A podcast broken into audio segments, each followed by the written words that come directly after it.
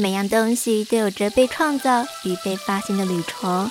面对一盘热腾腾的宫保鸡丁，东方人只需要两根棍子，欧美朋友却是举起了刀子和叉子，印度朋友则是直接伸出了三只手指头。万一把大家都放在同一桌，那份尴尬将会多么有趣！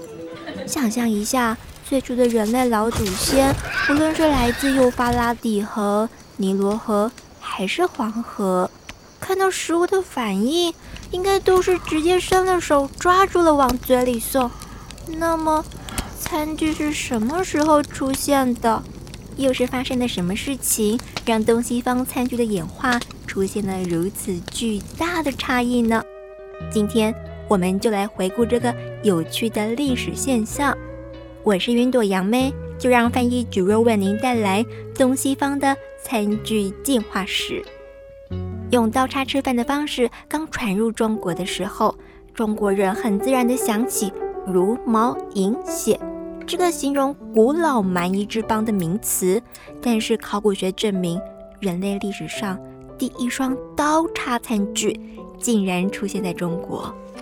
你没有听错，除了筷子，刀叉也是中国人发明的。餐刀是人类历史上最古老的餐具。世界上第一把餐刀出现在七千年前的浙江，也就是知名的河姆渡遗址。新石器时代的人们基本上还过着狩猎生活，对付肉类最佳的工具当然就是刀子啦。只不过当时的中国人把用于餐桌上面的刀具叫做匕，有没有很奇妙？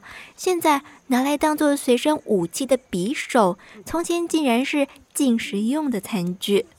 我们仔细看一下河姆渡遗址所出土的青铜匕。发现它既可以拿来当勺子，也可以当做切割食物的餐刀。有没有感觉古人很可能比我们更聪明呢？紧接着餐刀出现的就是叉子。最早的餐叉起源已经不可考了。目前发现最早的餐叉是出现在距今五千年前的青海纵日遗址，出土的包括骨叉、骨刀和骨勺。而西方世界最早的叉子，则是出现在西元四世纪的东罗马帝国，而且已经是金属制成的叉子了，足足比中国出土的餐叉晚了三千年。那么，中国人是什么时候开始用筷子的呢？传说起源跟治水的大禹有关系，不过一直要到了商朝，才开始把两根木棍当做筷子用。原来呀，是狐狸精妲己伺候商纣王吃饭的时候，竟然想到把头上长长的玉簪取下来夹菜，成为筷子的雏形。后来，这种夹菜的方式传到了民间，衍生出了我们现在的筷子。到了战国时期，筷子已经取代了刀叉，成为古代中国人在餐桌上的主流餐具。不过，说到为什么筷子取代了刀叉呢？原来是中国饮食文化发展和讲究华夷之辨的结果。先说饮食文化，中国拥有温暖的气候和肥沃的土壤，因此孕育了丰富的农耕文明。米、面成为了食物的主要来源，间接使得马、牛、羊。猪、狗、鸡这六畜成了生产的辅助工具，逐渐失去了食物的角色。因此，古代老百姓也被称为蔬食者，王公贵族才能被称为肉食者。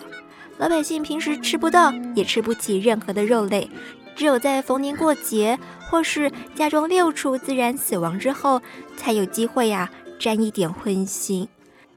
即使是这样，珍贵的肉类也只会剁成肉末，切成肉丝，让尽量多的人都能尝尝肉味。长期以蔬菜米面为饮食的主要来源，同时在肉类食物上精工细作，是老百姓舍弃刀叉，改用筷子，并且快速在中国发扬光大的最主要原因。而这样的饮食习惯开始于西周。周代八珍是西周名菜，由两饭六菜组成。两饭就是纯熬和纯母，六菜分别是刨豚、刨羊、倒蒸、自蒸、熬蒸和干疗。这个周代八珍讲究的不是食材珍贵，而是做法上面的讲究与复杂。厨师会对食物进行精巧加工，并且事先将食材加工成适合入口的大小。就拿刨豚这道菜来说，是先把乳猪刨熟，而所谓的刨，就是用烂泥把食物包裹住，放进火里面烧烤。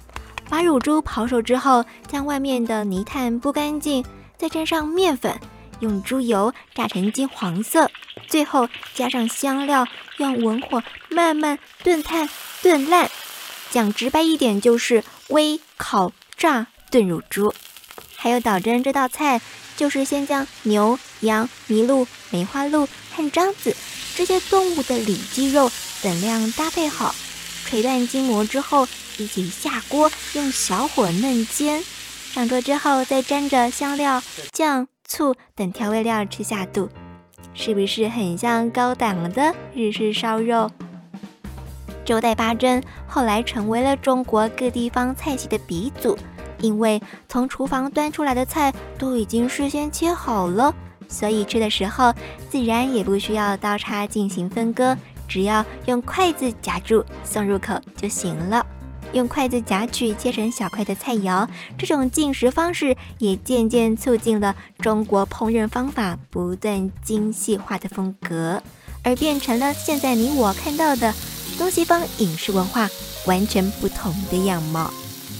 中式料理的烹调方式包括了烧、烤、炙、炝、煨、蒸、煮、煎、焖、拌、涮、卤等十多种。通过这些方法烹调出的食物，只有使用筷子才可以方便的夹取，还同时保有食物的细致和精美的艺术造型。不止如此，会用筷子吃饭也是一种自豪的表现。古代中国讲究华夷有别，也就是要将自己的先进文明和周围的游牧民族分开来。因为游牧民族的饮食特点还是以食肉为主，离不开刀叉。和中国的刀叉、筷子演化比起来，西方的刀叉文化就短暂得多。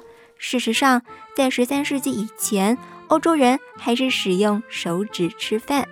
而且，欧洲人还设定了一套规则来区分身份：平民吃饭的时候可以五指齐下；如果是有教养的贵族，就只能用三只手指头，无名指和小指是不能沾到食物的。还好后来出现了叉子，西方的叉子最早出现在意大利，由于意大利人喜欢吃面，吃面就离不开汤汁。用手吃实在是很不方便，因此出现了餐叉，方便把面条卷起来送进嘴里。但是叉子却花了很长时间才在欧洲流行起来，因为早期的欧洲神职人员认为，必须要用手去触碰上帝赐予的食物，使用餐具是对上帝的亵渎。因为如此。叉子在欧洲长期遭到排斥，一直要等到十八世纪的法国大革命，餐叉才逐渐被西方人接受，进一步成为贵族地位的象征。于是，叉子才在西方国家流行起来。至于西方的餐刀，历史上则是比餐叉要久远得多。跟古老中国环境不一样的是。西方拥有大片草原，非常适合圈养大群的牛羊，因此肉类食物成为西方人的主食。餐刀这个切割肉类的餐具，自然就成为西方餐桌上大块吃肉不可或缺的重要工具。这样看来，不同的餐具只是人类的手不同形式的延伸，呈现的并不是文明程度的高低。至于决定餐具发展的关键因素，毫无疑问的是因为食物结构而形成的饮食习惯，是不是很有趣呢？刀叉虽然是中国人发明的，最后却在西方国家发扬光大。筷子很适合拿来吃面，却不是因为面食发明的。等下吃饭拿起筷子的时候，不妨细细体会一下中华文化曾经的辉煌与厚重吧。今天的分享，希望你会喜欢。我是云朵杨妹，听说你很棒，是一个有趣、有料、有意义的有声杂志，为您不定期的分享我们的心得、发现与故事。下期更精彩，敬请期待。